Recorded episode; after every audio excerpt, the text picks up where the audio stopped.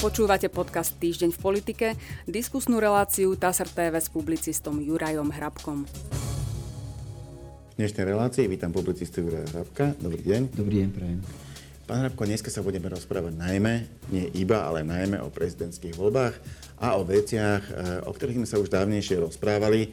Rozprávali sme sa o nich, že sa takmer určite stanú, ale takmer určite nie je, nie je samozrejme určite.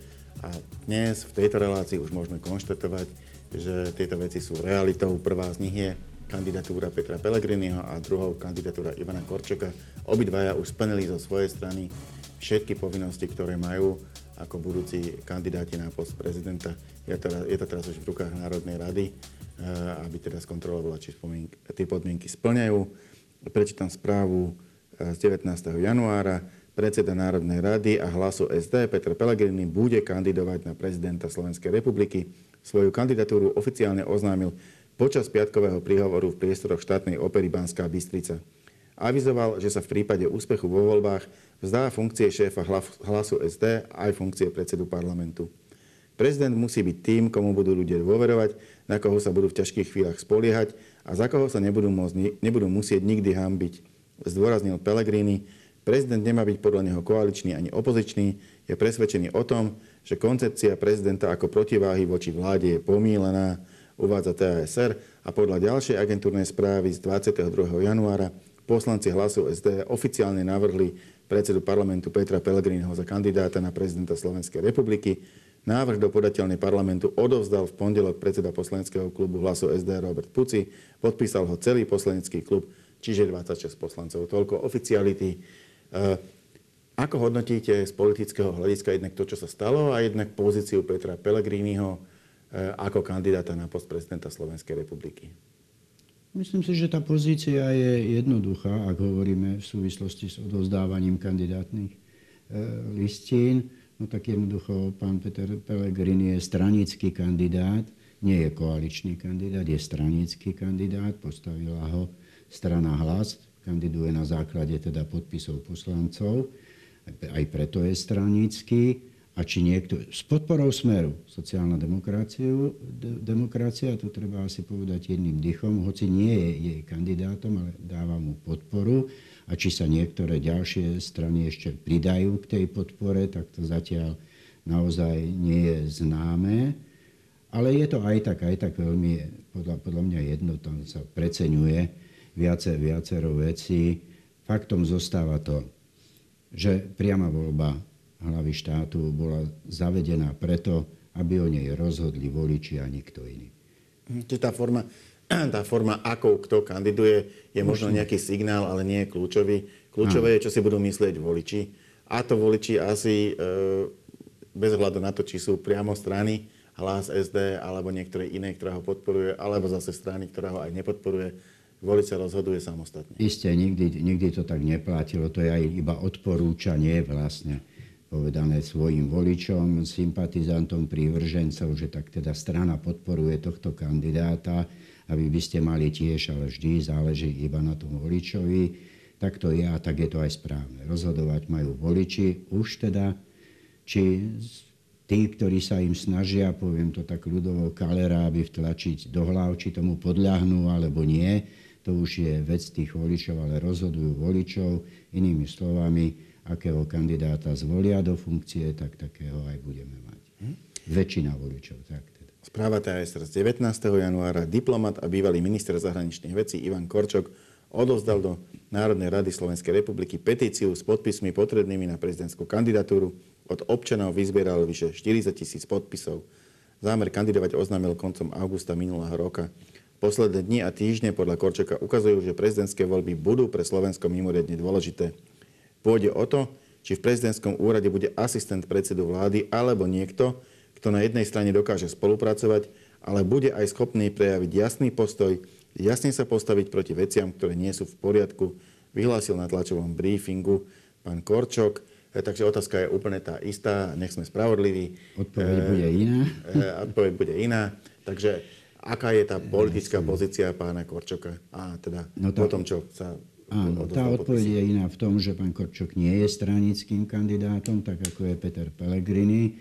pretože kandiduje na základe podpisov voličov, na základe petície a takisto, ako má Peter Pellegrini vyslovenú doteraz podporu zo strany Smer-es dé, tak pán Korčok má vyslovenú podporu zo strán Progresívne Slovensko a es a es. Opäť, či sa ešte k tejto podpore pridajú niektoré, niektoré ďalšie strany, alebo nie, to uvidíme časom. Ešte k tým voličom by som možno doplnil, budú rozhodovať, ale rovnako bude rozhodovať aj ich účasť. Mm. Že to sú také dve základné veci, ktoré rozhodujú. Tá účasť bude, bude dôležitá, samozrejme. No, existuje jedno pravidlo, ktoré je proste neprelomiteľné. Volič, ktorý sa vôbec nezúčastní voľby, no tak ten nerozhoduje o tom, kto bude a kto nebude. Rozhodujú tí, ktorí sa jej zúčastnia. Áno, ale tak istým spôsobom... Na rozdiel od referenda, istým, istým kde, kde rozhoduje aj, aj... hlasovanie nohami, áno. Ale istým spôsobom to o niečo svedčí. Ak si pripomenieme minulé voľby, tak tá účasť bola, myslím si, že najnižšia. V druhom kole určite. Väčšinou to bývalo tak, že tá účasť v prvom kole bola... bola nižšia ako v druhom kole, pretože tam sa rozhoduje iba medzi dvomi kandidátmi a bolo to akési povzbudenie toho, tak teda už iba medzi dvomi, tak, tak ideme. No ale dvakrát, pokiaľ si dobre spomínam, tak tá účasť v druhom kole bola nižšia ako v prvom. Prvýkrát to bolo v súboji pánov Mečiara a Gašparoviča a druhýkrát práve v predchádzajúcich voľbách pani Čaputovej a pána Ševčoviča. Tam tá účasť v druhom kole bola necelých štyridsaťdva percent, to je dosť málo. Teda. A ja, by, ja by som ju osobne, túto nižšiu účasť v druhom kole, pričítal tomu, že zrejme bola časť voličov, pre ktorých bol priateľný aj jeden, aj druhý. E, to znamená, nema, nemali, tam, nemali tam toho, proti komu by išli voliť, no a tým pádom zostali radšej doma a venovali sa záhradke alebo v čomu. Áno, to, to by sme sa museli venovať mimo, mimo tejto témy, ktorú ste dnes nadojila, pretože to súvisí zase so stavom spoločnosti a samozrejme so, so samotnými voličmi, čo to znamená, keď je účasť malá, čo to znamená, keď je, keď je vyššia, ako sú spokojní, s čím sú spokojní, ale to nie je predmetom. Fakt je, že bola nízka, tak treba iba veriť, že bude vyššia tá účasť. No je, je pravda, že... E... minimálne sa zatiaľ nestalo to, ani dva mesiace pred voľbami, že by sme mali nejakého koaličného a opozičného kandidáta, pretože aj keď, povedzme, Petra Pellegriniho podporujú dve z troch vládnych strán, tak sú to stále len dve a dokopy sú tri, čiže sa nedá považovať za koaličného kandidáta. Ivana Korčoka podporujú zase dve z opozičných strán, ale zase sú aj v parlamente, napríklad je ká dé há, ktoré sa ešte nevyjadrilo, a aj kopec iných mimoparlamentných opozičných strán. Takže nie, nie, sú zatiaľ, nie sú zatiaľ ako keby na tejto osi ako jednoznačne vyhranení, že tento reprezentuje tých, tento tých, ale smerujú k tomu, je to tak? Tak smerujú k tomu, ale až v druhom kole to bude vážnejšie. Teraz nemá Peter Pellegrini podporu es en es. Áno, a to je dôležitá vec. Preto aj hovorím, že nie je koaličným ani kandidátom. Neuchádzal sa, podľa toho, čo viem, Peter Pellegrini ani o podpisy poslancov Smeru sociálna demokracia. Preto hovorím o tom, že jeho kandidátka je stranická kandidátka. Ak by poslanci Smeru pripojili svoje podpisy, už by sme mohli hovoriť o tom, že je kandidátom dvoch strán, ale, ale nie je to tak. Čiže uvidíme, ako sa rozhodne es en es. Zatiaľ je známe to iba, že sa chystá postaviť vlastného kandidáta. Ešte som tu mal k tomuto jednu otázku. V jednom sa ale líšia obidva títo kandidáti. Zatiaľ, čo Ivan Korčok zdôrazňuje skôr tú stránku ako keby prezidentskej politiky, kde sa prezident stavia, stavia proti vláde. Mohol by som ho to aj ocitovať. Bude schopný prejaviť jasný postoj a postaviť sa proti veciam, ktoré nie sú v poriadku. Tak Peter Pellegrini skôr zdôrazňuje to, že že prezident by nemal byť proste nejakým protivládnym prezidentom, ale mal by sa skôr snažiť o spoluprácu a že koncept prezidenta ako protiváhy vláde podľa Pellegriniho nie je v poriadku. Tak to je asi také prvé, prvé čo ich rozdeľuje. Je to, je to tak? Alebo... O tom sme hovorili v pred, predchádzajúcej debate, pokiaľ si pamätám, a tým som povedal, že to je vecne nezmysel, čo hovorí pán Korčok, preto to už teraz tak trochu aj zjemnil. Treba si uvedomiť, že súčasťou výkonnej moci, jednej tej istej výkonnej moci, je tak vláda ako aj prezident. Mali by teda spolupracovať. To je ústavný príkaz, ten som nevymyslel ja. To povedal ústavný súd, že všetci predstavitelia aj inštitúcie majú spolupracovať a nie navzájom voči sebe sa vyhraňovať a bojovať. Uh, mám, tu, mám tu pána Korčoka ešte raz, pretože eh, kandidatúru avizoval aj predseda Slovenskej národnej strany Andrej Danko, má plnú podporu svojej strany, už moju, už moju strana odsúhlasila. A z tohto titulu sa zúčastnil debaty v televízii Markíza, ktorú televízia prezentovala ako taký prvý neoficiálny prezidentský duel, keďže to boli kandidáti, ktorí už potvrdili, že do tých volieb pôjdu. Samozrejme, teraz ešte prebieha presne ten proces odovzdávania kandidatúr v Národnej rade a ešte to bude samozrejme Národná rada kontrolovať, či splňajú podmienky. Ale teda v tomto neoficiálnom prvom dueli sa v Markíze stretli. Mám tu správu té a es er z neho. Vzhľadom na aktuálnu neschopnosť parlamentu prijímať zákony je pre podpredsedu Národnej rady a prezidentského kandidáta Andreja Danka teraz prioritou zmena rokovacieho poriadku. Poukazuje na dlhé minutáže z vystúpenia. Uviedol to v nedeľnej relácii té vé Markíza na telo, kde diskutoval s kandidátom na prezidenta Ivanom Korčokom. Korčok na margo opozičných obštrukcií v parlamente poznamenal, že opozícia si robí svoju prácu. Tam by som poznamenal, že tá debata prebehla naozaj skôr v tom zmysle, že Andrej Danko obhajoval aj vnútropolitické, aj zahranično-politické postoje, ktoré má aj celá es en es, kdežto postoje Ivana Korčoka boli bližšie k opozícii, tak vo vzťahu k zahraničnej politike, k Ukrajine, alebo aj k domácej politike. Teraz bolo vidno, aké mali postoje k tým, k tým protestom. Keďže to bol prvý duel, tak sa vás som opýtať, že ako ste ho vnímali, ako, ako začiatok tej tej vlastne už ostrej, ostrej debaty medzi kandidátmi. Áno, no iste pravdu máte v tom, že vecne ešte nie sú kandidátmi. Iba podali kandidátne listiny. U Andreja Danka ani nie som si vedomý, alebo nemám také poznanie, že už odovzdal tie, petič, tú petíciu, aby, aby kandidoval. Ale samozrejme, vecne je to nesprávne. Z toho politického hľadiska je to úplne pochopiteľné, aj zrozumiteľné. A televízie nemajú... čo nemajú zakázané promovať takto svojich hostí.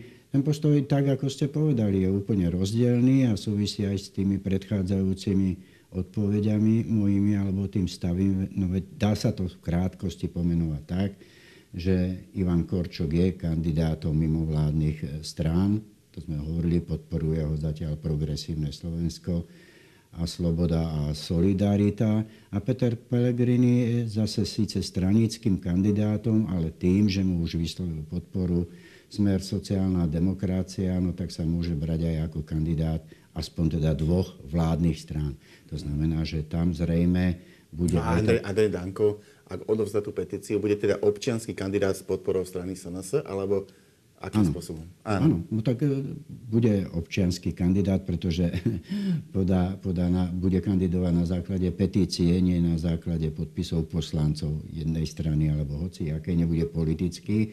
Bude sa tak prezentovať, ale samozrejme každý vie, že je predseda es en es a samozrejme je, že es en es bude za ním stáť. Takže dá sa to brať aj z tohto uhla pohľadu, hoci pre mňa to nie je vôbec dôležité, či kandidát kandiduje za stranu alebo na základe, na základe podpisov petičných. Jednoducho dostanú sa do tej spoločnej roviny, že budú kandidátmi a toto nezohrá žiadnu veľkú úlohu, pretože každý môže kandidovať či tak alebo onak.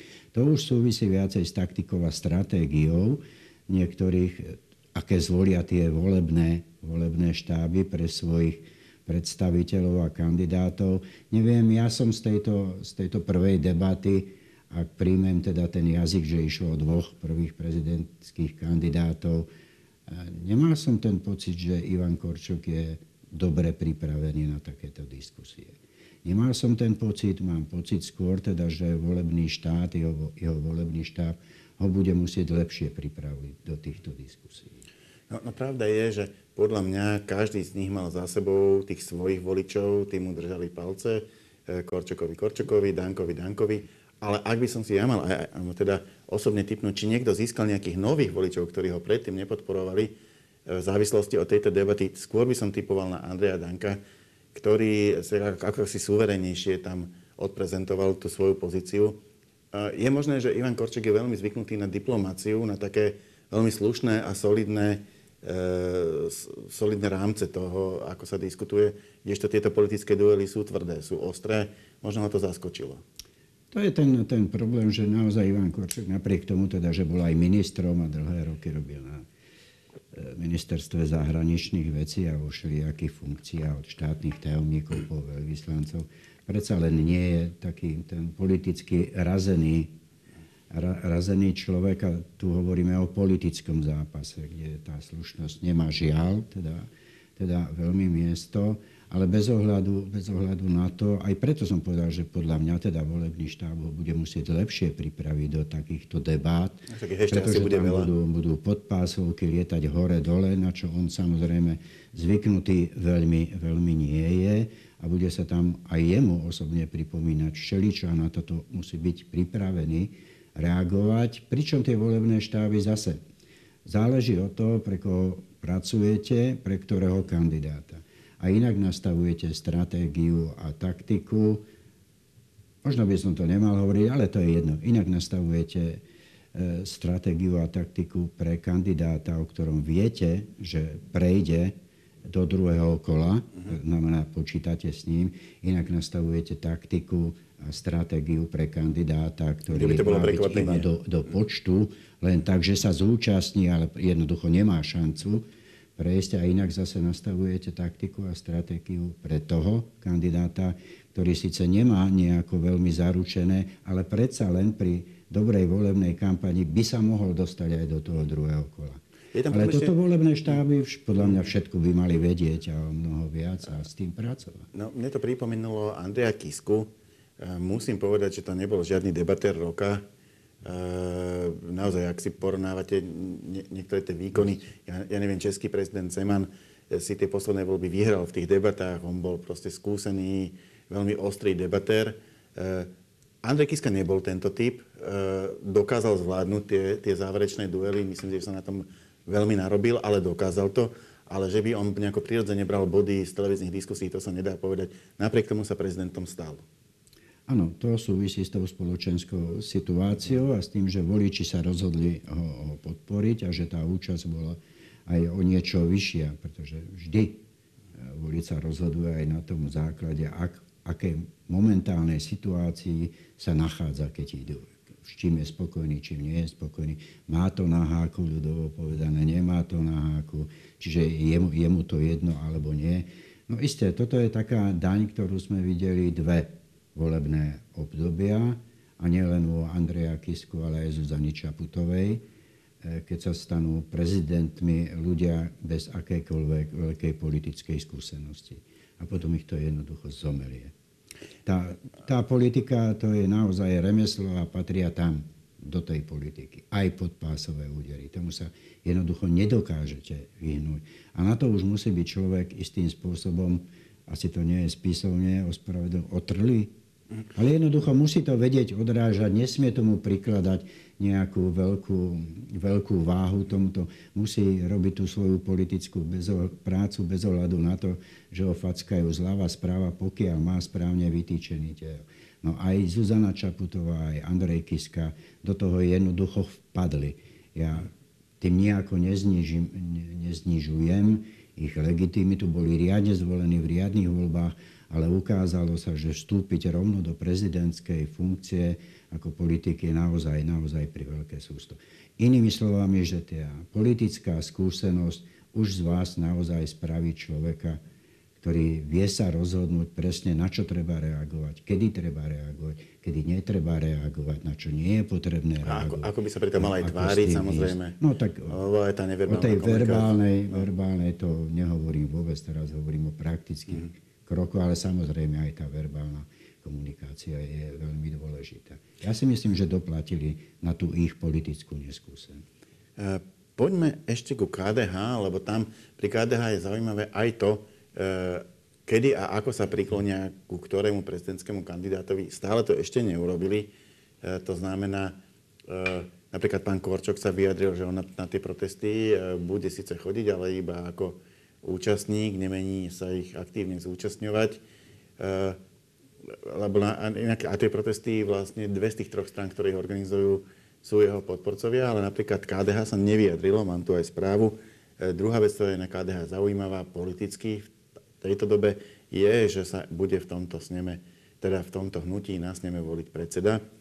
Je to správa z dvadsiateho januára. Snem hnutia ká dé há by sa mal konať šestnásteho marca v Trenčíne.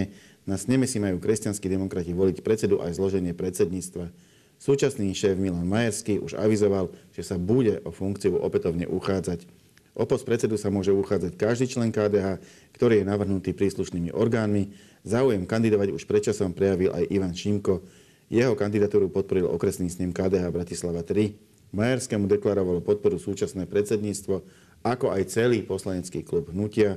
Snem tvorí okolo tristopäťdesiat delegátov. ká dé há zároveň oznámilo, že nepostaví vlastného kandidáta do prezidentských volieb. O tom, či podporí niektorého z prezidentských kandidátov, bude podľa hovorkyni ká dé há pani Halamovej informovať po rokovaní Rady ká dé há, ktoré sa bude konať sedemnásteho februára. E, inak povedané, v podstate až v druhej tretine februára sa dozvieme, koho ká dé há podporuje na post prezidenta, a o mesiac na to už sa bude hlasovať v prvom kole. E, ako hodnotíte túto stratégiu?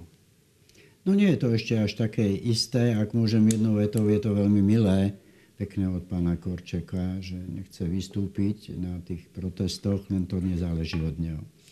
Na tú tribúnu by ho museli pozvať organizátori, on nemôže vystúpiť z davu a jednoducho tam kráčať, to asi vie každý, takže to také, také milé úsmeme od neho. Čo sa týka ká dé há, hovorím, že to nie je také isté iba preto, lebo som zachytil, ako každý z nás, že ešte je možné, že postaví kandidáta. Vlastného. Vlastno, vlastného, alebo s podporou teda Strany za ľudí, pretože to má byť člen Strany za ľudí. Hovorím o historikovi Patrikovi Dubovskom, jeho meno presiaklo. On sa už aj sám, pokiaľ mám správne informácie, vyslovil, že by tú kandidatúru prijal, čo znamená, že naozaj treba počkať až do toho konca januára, kedy sa uzatvorí to, tá možnosť podávať kandidátne listiny, a potom už budeme naozaj vedieť, kto bude kandidovať a s akými šancami, šancami na úspech. Ale o tom postoji ká dé há vedieť nebudeme, tomu... nebudeme až do sedemnásteho februára. No, čiže aj keď, o postoji aj keď ká dé há Dubovský... budeme vedieť, ak naozaj postaví Patrika Dubovského s podporou niektorý, povedzme, hnutia Igora Matoviča, ktoré má poslanecký klub Strany za ľudí. To znamená, jemu stačí pätnásť podpisov poslancov, keď sa ká dé há podarí vyzbierať, a môže podať aj na posledný deň kandidátnu listinu. Len som zachytil, nesm- len som zachytil mal pán Majerský debatu s pánom Pellegrinim cez víkend, kde sa veľmi, veľmi opatrne vyjadroval k tejto téme. Spomínal, že stretol sa nakrátko e, s pánom Dubovským, ale že to bolo len veľmi informatívne. Ja som z toho nemal taký pocit, že by bola ruka už v rukáve tejto veci. A hovorím, do, môžeme sa dozvedieť, či kandiduje pán Dubovský, a, a teda na základe toho, čoho, či na základe petície občanov alebo podpisov, podpisov poslancov. E, ale o tom ešte, či budeme mať aj podporu ká dé há, nemusíme vedieť ani koncom januára. Veď tu, aspoň v tejto správe, uvádzajú, že sedemnásteho februára až k tomu zájmu definitívne stanovisko. Áno, veď, ale práve preto hovorím, to, to sa môže všetko zmeniť, zase ste skúsení. Viete, že sa nedá veriť politickým stranám, keď niečo vyhlasujú, pretože hneď na druhý deň, ak nie rovno v ten deň, je všetko inak, keď sme to zažili aj posledného tri a pol roka, kedy vláda rušila sama svoje rozhodnutia, že sa čo prijala ráno, tak to večer zmenila. U politických strán je to, je to presne tak a robia to častejšie. Ja som tým chcel povedať, že počkajme si do konca januára, kedy bude koniec termínu odovzdania kandidátnych listín, pretože nech ká dé há dnes hovorí, čo chce hovorí, nech hnutie Igora Matoviča hovorí, čo chce hovorí, nech za ľudí hovorí, čo chce hovorí. Ja nemôžem v tejto chvíli vylúčiť, že naozaj k takejto dohode, obzvlášť keď sa už vedú rokovania, príde a že Patrik Dubovský naozaj bude kandidovať. Preto opakujem, počkajme si do januára, potom zhodnotíme celý ten zoznam a ich šance. Môže prísť zmene rozhodnutiu ká dé há? Môže, no tak treba s tým aspoň na nejaké to percentičko počítať. Faktom je, že ká dé há, ká dé há nebolo úspešné ani v jednej voľbe, voľbe prezidenta. A tam je logické kvôli tomu, okrem... že, že, že oni, oni nie sú strana, ktorá by bola akoby väčšinová, ktorá, ktorá by mala za sebou nejaké obrovské masy voličov. majú ich toľko, že sa vedia dostať do parlamentu. Aj to teda mali teraz z parlamentu prestávku, teraz sa im podarilo do neho vrátiť. Ale je to, je to celkom vyprofilovaná strana, ktorá má, myslím, že veľmi jasné názory, aj politické, aj, aj vo všeobecnosti. E, to znamená aj svoju ideológiu. Väčšinou tí kandidáti sú, e, sú, sú jasne čitateľní, ale nebývajú, ne, nebývajú takí, že by chytili naozaj veľkú podporu. A to, to prezident na zvolenie potrebuje. ká dé há bolo úspešné, aby som sa trochu doopravil, iba v jednej voľbe, ale to nebola priama voľba. To bolo, mm. sa ešte volil prezident v parlamente a Michal Kováč bol ten, kto si išiel vyrokovať podporu ká dé há a ká dé há mu aj dalo.